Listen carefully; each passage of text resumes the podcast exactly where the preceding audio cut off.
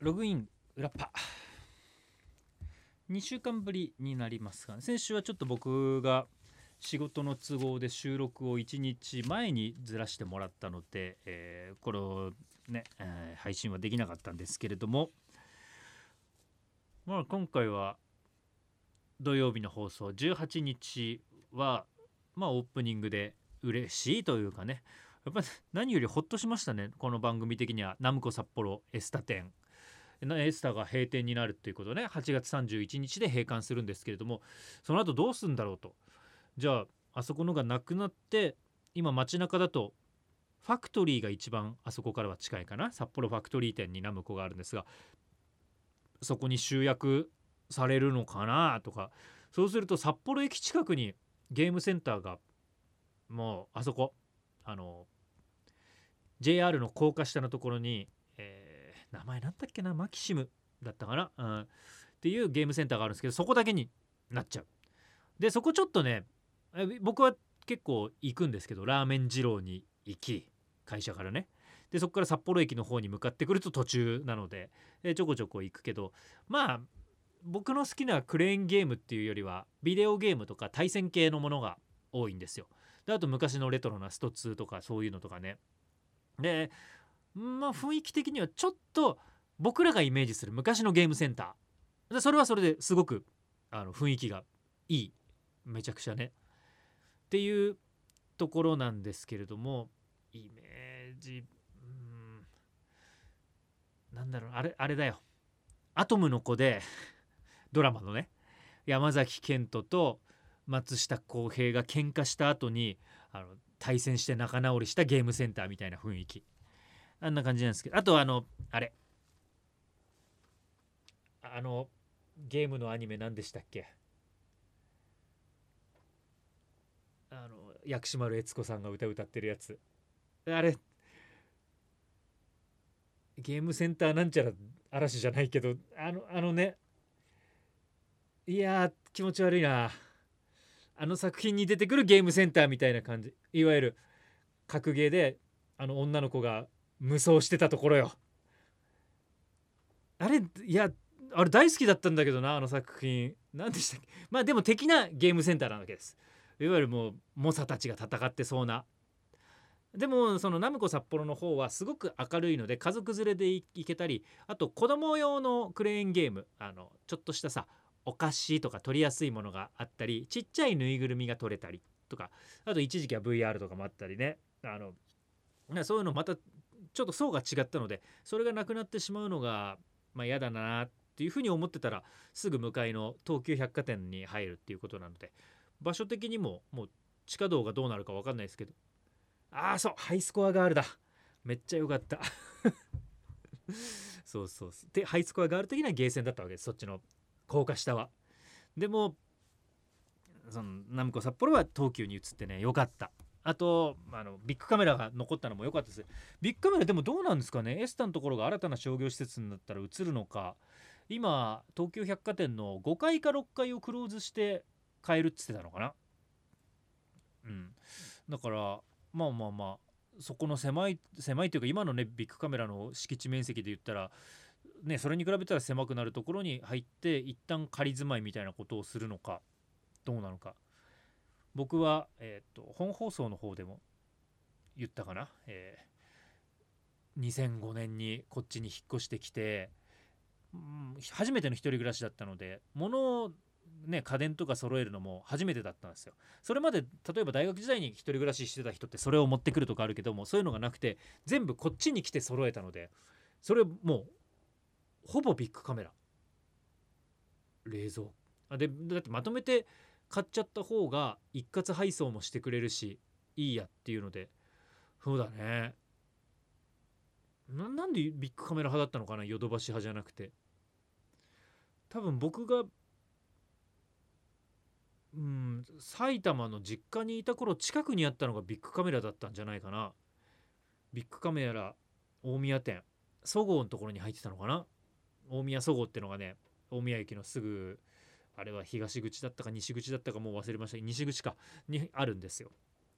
ねそこでポイントカードも持ってたから僕は昔あれですから桜屋ユーザーだったので桜屋って知ってます？こっちに多分ないんあのすごい規模はちっちゃいけど多分ビッグカメラとかより前に10%ポイントっていうのをやり始めたんじゃないかな。桜屋っていうのがそれも大宮駅にあってそこでユーザーだったんですけどそれがそのうちなくなっちゃってね。でビッグカメラユーザーになりで今は僕の実家がある埼玉新都心にめちゃくちゃでかいヨドバシカメラがあるんで、えー、と今多分親はヨドバシカメラを使ってるとは思うんですけど、まあ、そういうのもあってビッグカメラをこっちでずっとひいきにしていてでそのうちヨドバシがエクストリーム便という非常に便利な即日配送をやってくれるしかも無料であれまあ今どうか分かんないですけどおかしなのが本当に200何十円の例えば電池とか買って配送を頼んでもすぐエクストリーム便で持ってきてくれるっていうあれ大丈夫なのかなっていうようなサービスとかね、まあ、そういうので差別化しないとダメだったんでしょうけど、まあ、それがまとめて、えー、東急百貨店に入るっていうことでまあまあ良かったですねっていう感じかな。メールを読みましょう。C&B 野郎札幌市中央区在住の41歳です。久しぶりの投稿です。現在業務の関係でグループ他社に出向していて札幌ととある場所の2拠点 ,2 拠点生活をしています。なんだかんだで毎回移動していると大変だなと思いつつぼちぼち出張も入ったりででその出張で3月頭に東京に行ったためなのかどうやらわずか数日の滞在で花粉症を発症したらしくだいぶ良くはなりましたが先週は疲れは取れない。目がしばしばする。鼻が死ぬと大変な毎日でした。藤井さんは確か花粉症持ちでしたよね。もし出張などで東京に行く際はお気をつけて。やばいよね。いや僕まだもちろんこっちにいるんで大丈夫なんですけど今あの僕今ラジオを聴きまくってるのでね東京の方のラジオを聴いてるとめちゃくちゃみんな完全なる鼻声で喋ってるんですよ。僕が聞いてる中ではマジカルラブリーの「オールナイトニッポン」で村上さんがめちゃくちゃ花粉症らしいんですけどまあなんかなんとか茶っていうお茶を飲んで今年はだいぶ楽だみたいなこと言っててそんなでもなかったんですけどアルコピースの DC ガレージっていうこれ TBS ラジオで北海道では配信になってないのかな？でラジコプレミアムで僕聞いてるんですよ。アルピー好きなので。そしたらもう平子さんが完全なる鼻声で喋っててきついみたいなので、しかも例年の何倍とか過去最高みたいなこと言ってるから僕はもうこの3月4月は東京には行かないっていうことを決めましたね。もともとね3月4月って改変期だったりするので忙しいのであんまり向こうに行くことはないけど、まあ、それでも今までだったらあれか野球の中継で出張とかあったりまたまあそういう時期にまあライブがあれば行ったりはしてたんですけども今年は絶対行くのやめようと思って。今あの去年までとは違うアプローチで花粉症が発症する前から薬を飲み始めてるので今んとこねもう北海道札幌もハンノキとかの花粉が来始めて来週あれでしょ？札幌も16度とか17度になるでしょ？やばいなんかこの天変地異な感じも。だかそうなると一気に花粉もすごそうだし風が強い日はアレルギーってビーズが歌ってたじゃないですか。あれ何の曲だったっけ？あのさまよえる青い弾丸ですね。あの風の強い日はアレルギーっていう歌い始めだったんですけどそうなるからマジで春のこのね春風でもう怖いですね。まあ極力。だからまあそういうのもあって今マスクは個人の判断に委ねる。っていうことになったけれども僕はしばらくもうマスクをしますね。いつまでかな。僕の花粉症はもちろん向こうにいる時はスギ花粉なので今の時期だけどこっちはないでしょ。でももう半の木反応します。でさらに半の木が終わると、えー、白樺反応します。その次に豚草っていう雑草反応します。で鴨ヶ谷っていう雑草反応します。これがだいたい6月ぐらいかな。で7月ぐらいにかけて稲反応しますって だ終わんのが8月ぐらい。でまあひどくはないけどね。一番ひどいのはもう半の木と白樺。で5月の半ばぐらいまででとにかく夜眠れない。目がかゆい。でなんで眠れないかっていうとあの鼻水っていうよりはねもう喉が超かゆくなるんですよ。喉の中に小さい熊手を突っ込んでガリガリやりたいぐらい痒くなって眠れなくなる。っていう時期が5月の半ば。で6月7月はずっとコンタクトを入れる目がかゆいなしばしばするなっていう感じ。なんですけどもそれをならないべくね今からもう薬とか飲んでっていう感じ。で薬飲むにあたって検査をしたんですよ。あなたは何にアレルギーがありますねっていうのをねいろいろあの検査をしてみたんです。そしたらもちろん花粉はするんですけど、まあ、花粉がアレルギーあるっていうことは食べ物とかも調べといた方がいいですねって言って僕昔さくらんぼで呼吸苦しくなったことがあるんですよ。でまあ調べたらもちろんかさくらんぼもある。ただアナフィラキシーになるほどの強さではないからめちゃくちゃ食べ過ぎなければ大丈夫っていうぐらい。さくらんぼりんごでキウイとかあとビワ。とかなんかねそう結構あって。うわ僕が食べられるの今。ぶどうとみかん、まあ、食べられるっていうかのもう何のあのアレルギー反応も出ないもの。それぐらいなんですよね。でさらにびっくりしたのが「チョコレートアレルギーありますね」って言われて「いやそんなのにまであんの?」っていう感じになって。でチョコレートも別に普通に普段食べるけど何も出ないけど、まあ、食べ過ぎたりとか体調悪い時に、まあ、量を通ったらダメですみたいな風に言われたからまあ怖いですね。そういうのまあいろいろと辛抱しながら気をつけながらっていうことになりますけれども。さあどうでしょうか？このツイキャスを聞いている人はね。もうねこういうふうに C&B アローのように出張して花粉症とか花粉症いつになるか分かんないからね。はい、なんかもうそういうあの取り留めのないこととかねうわーちょっと誰にも言えないけれども聞いてほしいみたいなのをぜひ裏パーテにパーッとマーク STB.jp 裏パというふうに書いて送ってきてください。じゃあツイキャスも行きますか。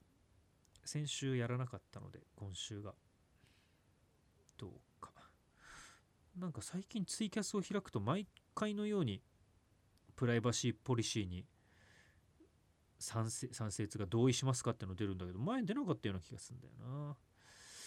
さあ行きましょう。ででん。ツイキャススタート。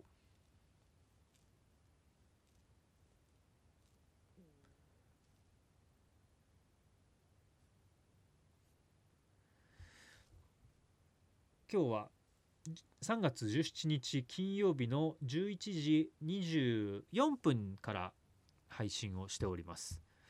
まあ、まだあの今日は時間は余裕はあるんですけれども見てる人の数によってやる雰囲気を変えたりしようかなと。メールも読んいやでもなこれなんかラジオネームイッシーが裏パヨにっていうメールを送ってくれたんですけどもなんかあんまりなんていうかなしゃ喋れない感じなのでっていうあの本人に伝わってればいいやっていう。別にあのそんななんか体があるわけじゃないんですけれどもそんなにたくさん喋ることがないっていう感じ、えー、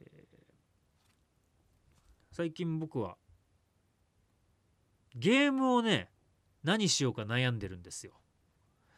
今あの6月に「ファイナルファンタジー」の新作が出るのでそれまでの間何のゲームをしようかな。僕がやってんのは「ファイナルファンタジー」の今10をやってるんです。これスイッチで。随分昔の。でスイッチもうすぐ終わるんですよ。でこれ10と102セットのだから102に移行してもいいんだけどちょっとなんかもう10やってだいぶ一旦他のやりたくなってきてるんですよ。だしこのあと「ファイナルファンタジー」の16かな？やるにあたってちょっと一回「ファイナルファンタジー」からずれてもう一回戻るっていうのもいいなっていう。でちょっと前にやってた僕「ジェダイ・フォールン・オーダー」というプレステ5の「スター・ウォーズ」のゲームの続編が4月の終わりに出るっていうんですけどまあそれを買うか。ただちょっと待ってたらきっと PS プラスで安くなったりねフリープレイに出てきたりすると思うのでそこまで待つか？あとあのあれ。ホグワーツレガシーね。えハリー・ポッターのゲームをやるか。とハリー・ポッターも途中までしか見てないんですけどまあ悩んでおりますっていうのが僕の最近のサブカル事情。アニメはもういろいろパンクしております。全然追いついてない。今リアルタイムで見てるの何だろうね。東京リベンジャーズを見てないって言ってたんですけどリアルタイムに追いつきました。もうあっという間にね見始めたら追いついたでしょ？でブルーロック。弱虫ペダル。この辺りはもう最新。あとあと本当なんだろうな。毎週本当にリアルタイムで。ああれが追いつき始めた。人間不信の勇者たちが世界を救うようですでしたっけ？うん。あれ結構僕は好きかな。まあまあそれぐらいかもしんない。あとは全部途中で止まってるな。便利屋斎藤さんも途中で止まってるし。うん。えー、北斗アニメは延期多いですよね。見たいのは軒並み途中から4月以降で。あニーヤとかもまた止まった？また戻ってる？いえ僕最初に止まったところであの一旦待機。そしたら僕のハードディスクに1話2話3話が2話ずつぐらい入ってましたよ。全部。うん、えー、08金銭が自分は鬼舞は追っかけられてるなって。お兄ちゃんはおしまいね。これも僕止まってます。あとだいぶ5等分の花嫁が追いついてきましたよ。面白い。5等分の花嫁店今札幌ファクトリーでやってますからね。是非行ってみてください。あれ STB が絡んでますから。なんで STB があの絡んでるのかはそのねあの深いところまで僕は分かんないですけれども今放送してんの多分 HBC でしょ？うん。だけど五等分の花嫁店に関してはうちがねちょっと噛んでる。ですよ。とかね。今それぐらいかな。サマータイム連打も。途中で止まってるな。なんかやっぱり全部撮ってあって25話とか見るとこれ俺今から25話見んのか？他の消費するのが先じゃねえかって思いになって時々見るんだけれどもうん止まっちゃうのよね。北斗ゴールデンカムイ店も行きたいです。ゴールデンカムイ店は4月の28日からだったかな。ぜひ行ってください。僕が魂を込めて30分の間に20から30ぐらいのセリフセリフというかね PR のコメント入れましたから、えー、なんだもうもうセリフのあれは忘れたけどでも毎回結構叫んだからね。ちょっと失礼。麦茶を。ハト。ゴールデンカムイ店絶対行きます。最初のね2日28日とか29日はもう結構早い段階から予約しないと入れないみたいな感じになってて予約の空きがあるかどうかちょっと僕は確認してないですけれどもこれはもうめちゃくちゃなんか楽しそうなんですよ。しかもボリュームも結構あるしグッズもだしっていう。これはね僕は何回か多分行きますね。ゴールデンカムイのうん最終回まで読みました。珍しいよ。僕漫画先行派ではなく漫画どっちかっていうと後から派なんですけどゴールデンカムイに関してはもう漫画を先に行ってもう読んだ。うん。ネタバレになりすぎるとあれだからアニメ待ってる人もいると思うからねあれだけど僕はまあ良かったです。あれだけの超大作がどういう風にまとまるのかなと思ってたけど良かったですっていう感じかなゴールデンカムイはさもうなんか北海道が僕は町おこしとかね北海道観光の柱にしてもいいぐらいなんか近海を巡るスタンプラリーみたいな本当にみたいななんかそういうのをね、うん、やったらいいと思う。あと本州でやった時みたいに鶴見注意のお面を配ったりするのかな。あなんかそうそう来た人にだけのねっていう特典みたいなのがうんあるからね。そういうのもなんか情報がどんどんどんどん STV のイベントページにも出てくるのかな、まあ、ゴールデンカムイ店のねページがあるでしょうけれども。当夜夏タイヤで動けるようになるまで遠出は厳しいです。当夜はしほろ。しほろから夏タイヤでしょ？まあ、峠を越えてくるのか？うん。日照峠越えてくるのか？高速で来るのかにもよって違うんでしょうけれども。5月だったら夏タイヤもういけんじゃないの？でもちょっとあのそっちの方の峠越えのとかね峠じゃないところ山間部とかの詳しいことが分からないのであんまり言えないですけれども。JR は？その頃になんかやってないのかな？JR のお得な。あとなんかいろいろイベントとかもありますからね。はい。あのそれだけじゃなくてね STB 関連のイベントとか。あれ発表になってましたよね？夏。大北海道祭りがまたありますよっていう。あそこで別にあの STB が何をやるとかそういう話じゃなくて大北海道祭りがありますよっていう。去年は僕ら STB がいろいろとえー、ドサンコワイド朝のステージとかもやらせてもらいましたけれども。まあどうなんだろうね。大北海道祭りでなんだっけなこの前なんかの PR をやりますみたいな。STB じゃなくてねなんかニュースを読んだ気がしますけれども。とかね。当夜高速でも日照の辺りは路面凍結で制限かかることもありますよ。やっぱりそうなんだね日照と。帯広の方って僕最後いつ行ったかな？去年は行ってないんだよな。一昨年行ったかな。あそこに行きました。内帯高原。すっごい雨の日だった。それでも良かったけどね。内帯高原まで行ってだから帯広もまた行きたいね。あとしばらく行ってない知床とかまあ、いろんなね峠越えとかもしたいなーってのはあるんですけどね。今年はどうだろうな夏の帯広。屋台村とかもそろそろねコロナも終わってにぎわうでしょうからそっちの方も。あいずあなんかね前札幌にたぬき小道っていうあのなんていうのかな。屋台横丁みたいなのが割と最近できたんですよ。でそこのたぬき小道で飲んでたら友達と。隣に住んでる人が、えー、上士幌だったかな？のあの牧場関連の方で別にあの僕の身分とかなんかそんなに喋れることなくあの普通に楽なんか上どんな馬育ててるんですか？牛ですか？とかいう話をして仲良くさせてもらったらまあかっこよかったね。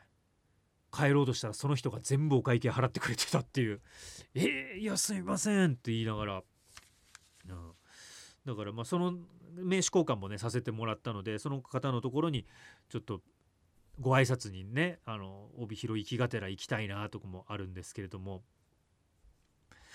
うん。北斗知床まで前回は車でしたか？前回行ったのがいつだ？去年一昨年だねこれも多分。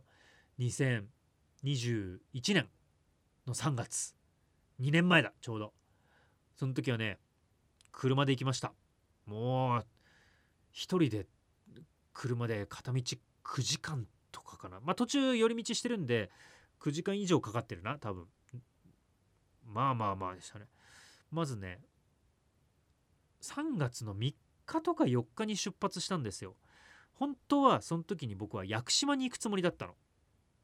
いや一人で屋久杉もう実はさっきこのオープニングがオープニングつうかツイキャス始める前に花粉症ですっていう話をあのポッドキャスト限定の方でしてるんですけど花粉症でもあるにもかかわらず3月の、ま、飛び始める屋久杉を見に行きたいっていうので、え、屋久島に行く予定を立てたの。その時はリフレッシュ休暇で。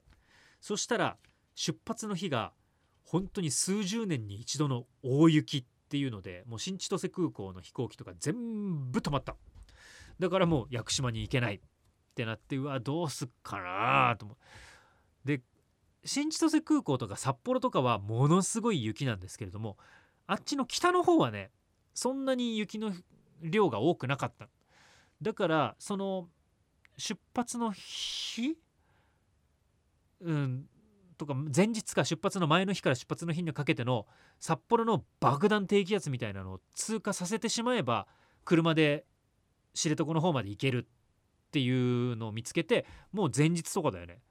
屋久島行けないんだったらもう一個の世界遺産知床行こうと思って知床旅を計画してで朝出発しようと思ったらまずもう札幌市内の街が雪でガタガタになって札幌から僕中心部割とねからえっ、と札幌インター白石のところで高速に向かうまでに3時間ぐらいかかったんですよ。なんだこれっていう。でまあでも高速乗っちゃえばあとはあの割とスムーズ。ドワーッと北に行き。でエンガル？で、えー、と高速を降りてすぐ、ね、そうしたらエンガルの高速を降りたところに道の駅があるんですけど道の駅の上がスキー場になってるんですね。でそこのスキー場でいろんな当時、まあ、2年前もうアドとかかかってたかな。なんかそういういわゆるゲレンデミュージックを聴きながら道の駅で一人休憩してだそこまでにもう6時間ぐらいかかってんのかな。でそっから、えー、まず網走まで頑張って網走で流氷砕氷船乗りめちゃくちゃ良かった。初流氷。で2時頃終わり。そっから2時間ぐらいだったのかな？もうちょっと詳しい時間覚えてないけど海岸線を一人でダーッと知床まで行って泊まったのが知床の北拳っていう結構いいホテルですよね。まああの屋久島に行く飛行機代とかがもう天候の都合でキャンセルなので全部あのもちろんキャンセル料無料なんですよ。でそこにかかってたお金って考えたら1人でまあ北拳に泊まりますかせっかくだしで長い時間ドライブしてるから疲れてるからさゆっくりしたところと温泉に入りたいと思ってでそこ行ったらまあ北拳の夕食バイキングがめちゃくちゃ豪華でさタラバガニとかドワーンってあったりね。もちろんイクラとかもね。ねそれでまあゆっくり部屋であの あれ持ってったの。御嶽っていう、えー、鹿児島焼酎屋久島のね 気持ちだけは屋久島に行ったつもりで、えっと、御嶽っていうボトルを買っていって それで。で次の日朝から流氷ウォークのあのアトラクションに参加してで昼過ぎに今度は知床から頑張って旭川まで戻って旭川で1泊して札幌に帰ってくるっていう2泊3日車で行きましたねっていういやそういう旅もまたしたいね。うん、あとは僕は秋口に何度も言ってるけども知床で熊が川で鮭を取るシーンっていうのを人生の中で一度は見てみたいって思うからそれがいいね。えー、ミッフィー。旭川は西部がなくなって閑散としている。旭川西部がなくなったのは相当前じゃないですか。これは。多分。えなんかそのうん。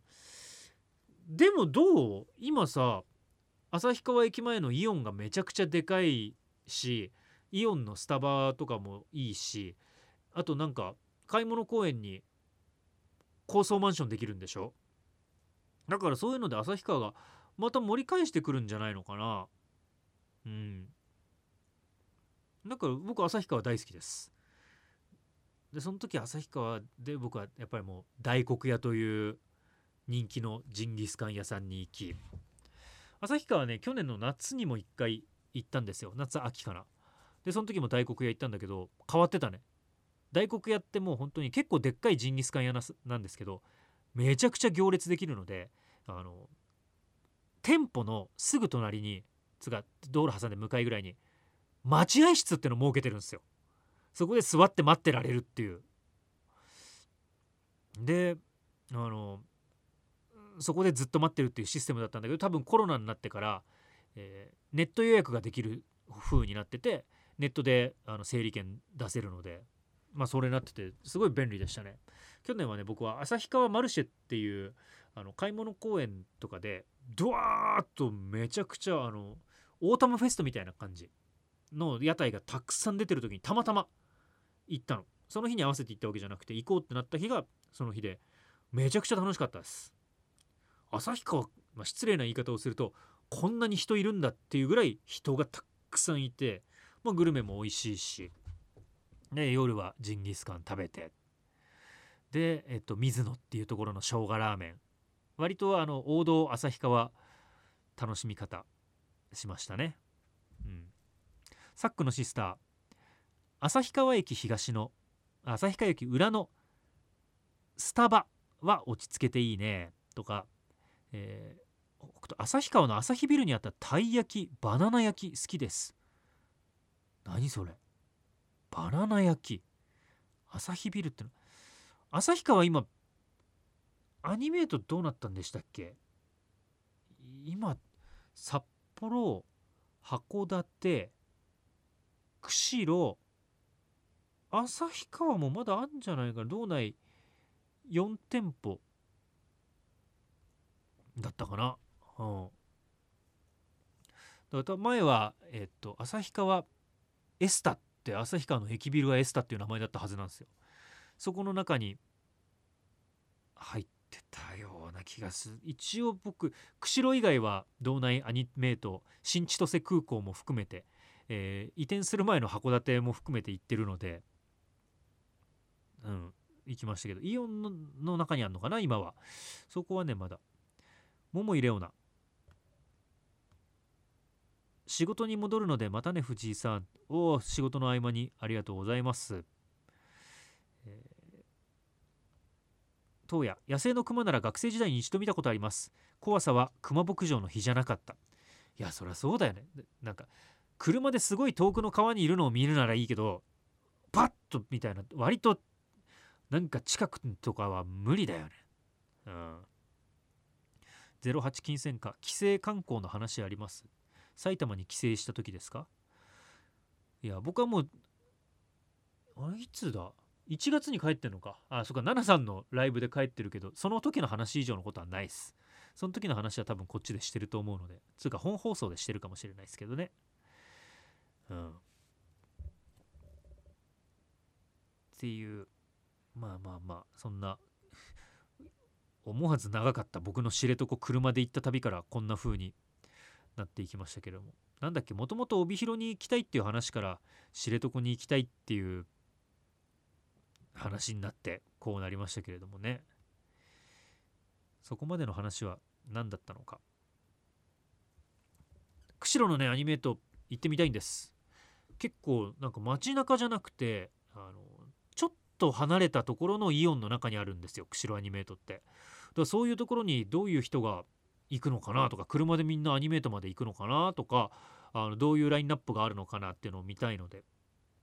2週間前か3週間前に、えー、池袋のアニメート本店がリニューアルオープンしますよっていうのをねヨルパの中で話しましたけれどもあの、うん、そこも行きたい。